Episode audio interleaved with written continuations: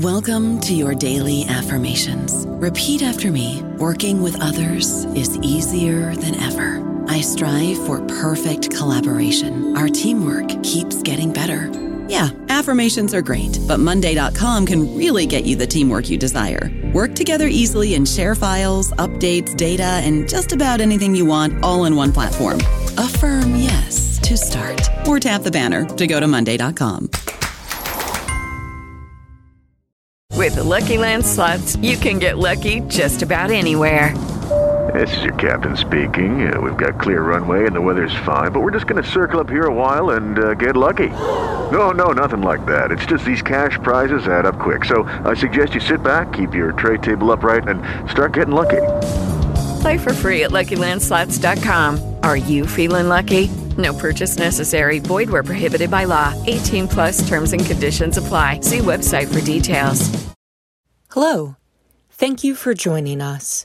We're proud to welcome you to our special series, In Chains, brought to you by Brill, where we talk about the history and the current state of slavery and human trafficking. I'm your host, Lee John Greco.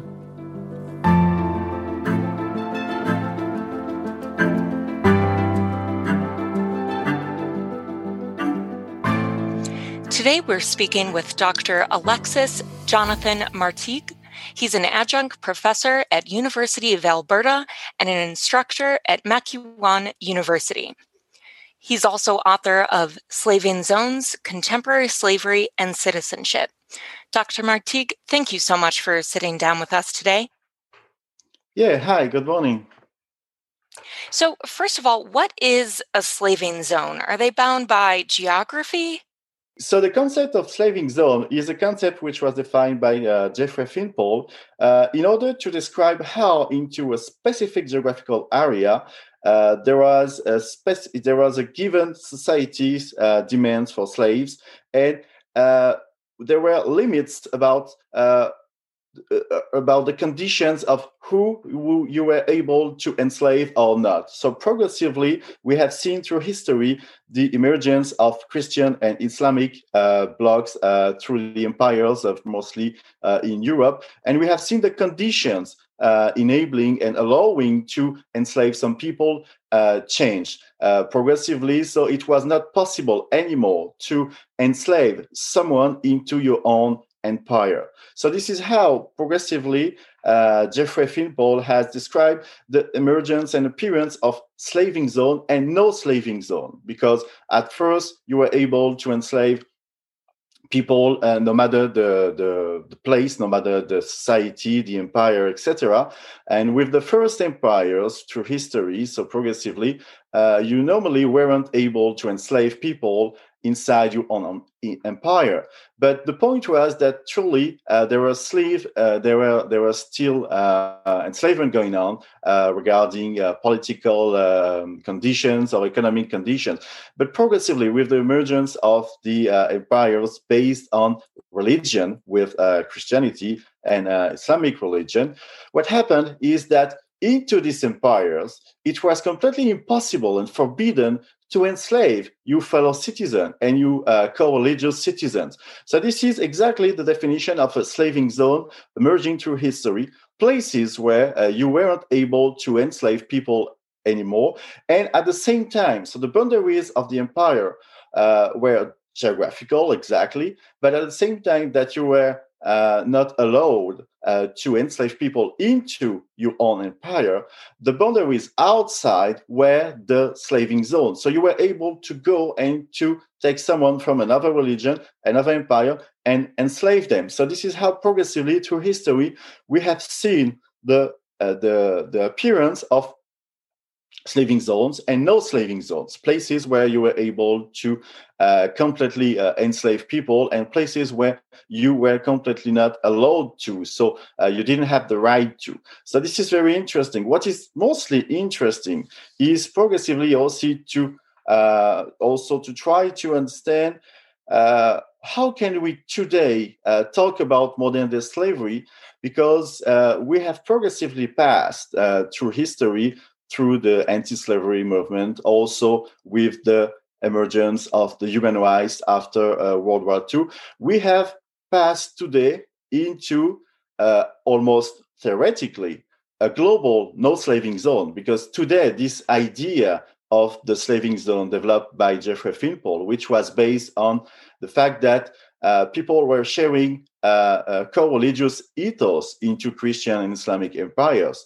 Today, the ethos is global. The ethos which um, which forbid people to enslave other people is humanitarian human rights or humanitarianism, which forbid people to enslave other people. And this is completely global. So the point is, uh, what is modern uh, day slavery? Can we still speak of modern day slavery when we know that we are living in a global no slaving zone? And uh, can we still apply the concept of slaving zones today? And if we do, uh, can we uh, base it uh, on geographical boundaries? So this is uh, what is truly interesting about the concept of slaving zone, trying to apply it on today's situation, which is again uh, a global no slaving zone, at least uh, based on the ethos of uh, human rights, which uh, is that we are not allowed to enslave other people. We have to respect the rights of every people on earth worldwide, and also the fact that progressively, also the legal status of slavery has been uh, almost completely uh, abolished worldwide. So, in this context, what is slavery? What is modern day slavery? And can we still use the concept of slaving zones uh, because, based on the same criterions, uh, which were uh, basically geographic boundaries? Yes, so let's focus on Brazil. Can you talk about specific cases of exploitation described as slave labor in Brazil today? So in Brazil today, uh, actually, you will find modern day slavery in the majority of the states, uh, Brazilian state, uh, both in rural as in urban area. And this is uh, very significant. Brazil is uh, a very interesting uh, case because it's not uh, one of the country when you find the uh, most important number of of modern day slavery, but that's a country who has led different plans to fight uh, modern day slavery through uh, at the federal level as uh, at uh, the, the, the scale of different states through different bills and different plans, etc. And the UN uh, acknowledged that there were the Brazil was a leader into fighting modern day slavery mostly during uh, the um, during uh, um, uh, under the presidency of uh, Lula da Silva, and uh, after that Dilma Rousseff. Of course, of course, it has changed a lot since that. Um, but mostly you will find modern slavery in Brazil in the majority of the states, and if different forms of work, mostly civil construction, textile manufacturing, rural work, uh, uh, migrant workers, uh, which are going to uh, work in uh, producing uh, coal, for example, or are going to work in um, Uh, cutting uh, sugar cane, or are going to go into Amazonia to prepare the lands for the exploitation uh, with beef, etc. you will also find it in meat production etc. If you take uh, just here the example we have taken, meat production, textile, textile manufacturing, and civil construction, all of these occur in a urban area and uh, the rest is occurring in rural areas. So uh, it's almost everywhere in Brazil, uh, and there are even maps, official maps of uh, what they call uh, trabalho escravo, uh, which will be enslaved labor here. So it's official. There are official data of modern day slavery in Brazil.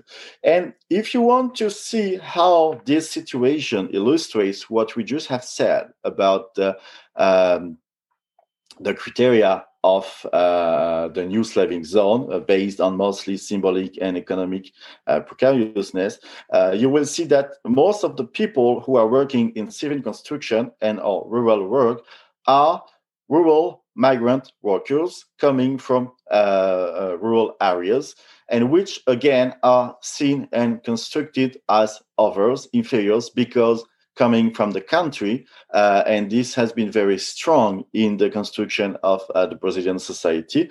So this is something which is developed into the text. We don't have the time to uh, go in uh, further detail here, but this is uh, something very important to understand that these citizens are easily exploited um, it, through uh, civil construction, rural work, and meat production also.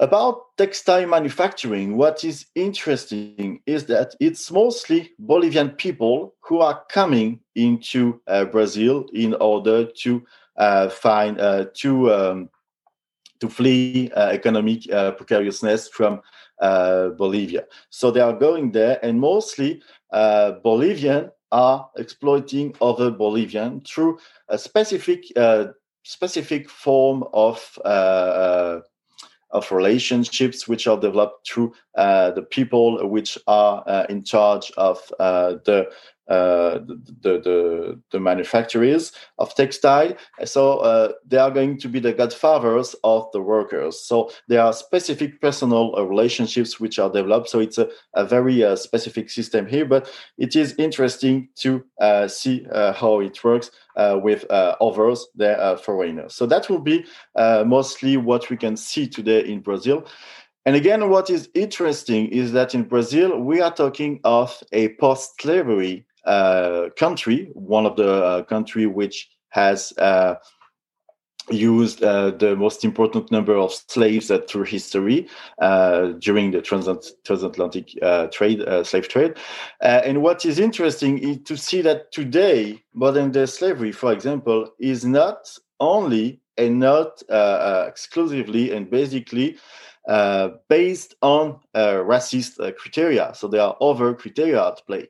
Uh, still, it's it's it's complex because these people who are poor uh, mostly are of darker skins, colors of skin. So it's all interconnected. There are a question of intersectionality here between social classes and color of the skin.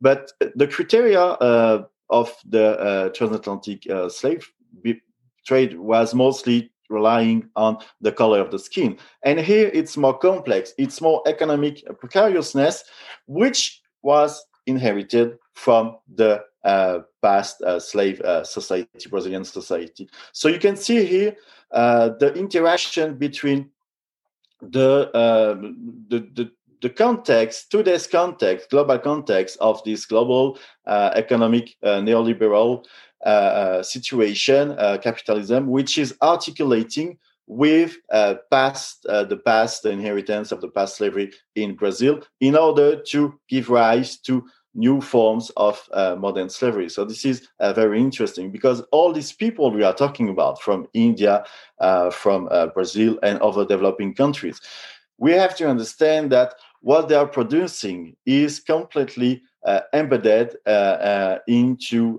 the global commodity chain. So mostly what they are going to produce, we are going to participate to it into the global north. We are going to buy it, or we are going to buy some things uh, which are related to the global commodity chains these people are exploited into. So this is what is truly interesting here uh, with modern slavery, that it's completely functional with capitalism, uh, and which uh, is also most interesting that capitalism is based on the idea of uh, free labor.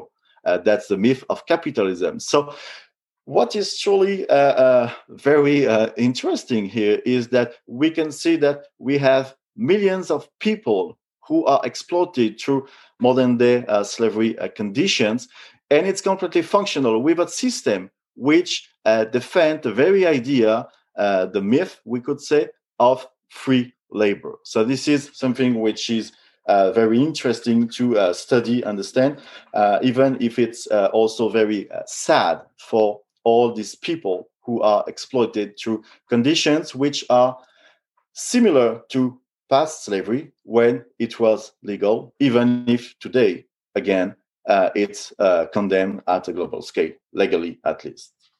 That's interesting. That leads me to my last question. You mentioned that slavery and capitalism are actually uh, well paired here. So, if you live in a democratic society, you expect all citizens have equal rights and that slavery is banned. But as you described, that's not really the case in Brazil. So, what does that tell us about what kind of rights are actually guaranteed in a liberal capitalist democracy? Well, what is interesting is that that's not exactly the case in Brazil. And that's the case in Brazil. And that's mostly what is important here to uh, highlight if we want to understand the very conditions which enabled to enslave some people in modern days uh, um, conditions uh, today, so uh, which are from the same society. So this is because officially uh, all Brazilian citizens have the same rights. and as we said for India, also comparing, uh, there is no more uh, legally there is no more possible uh, discri- discrimination based on the caste system but still it happens still it occurs because there we have been relying too much on the um, efficiency the performativity uh, and the ability of uh, legal rights to uh, be uh, implemented. Uh, so it's not because we abolished some forms of discrimination. It's not because we said that everybody was equal that there are uh, in real life, in the day-to-day life.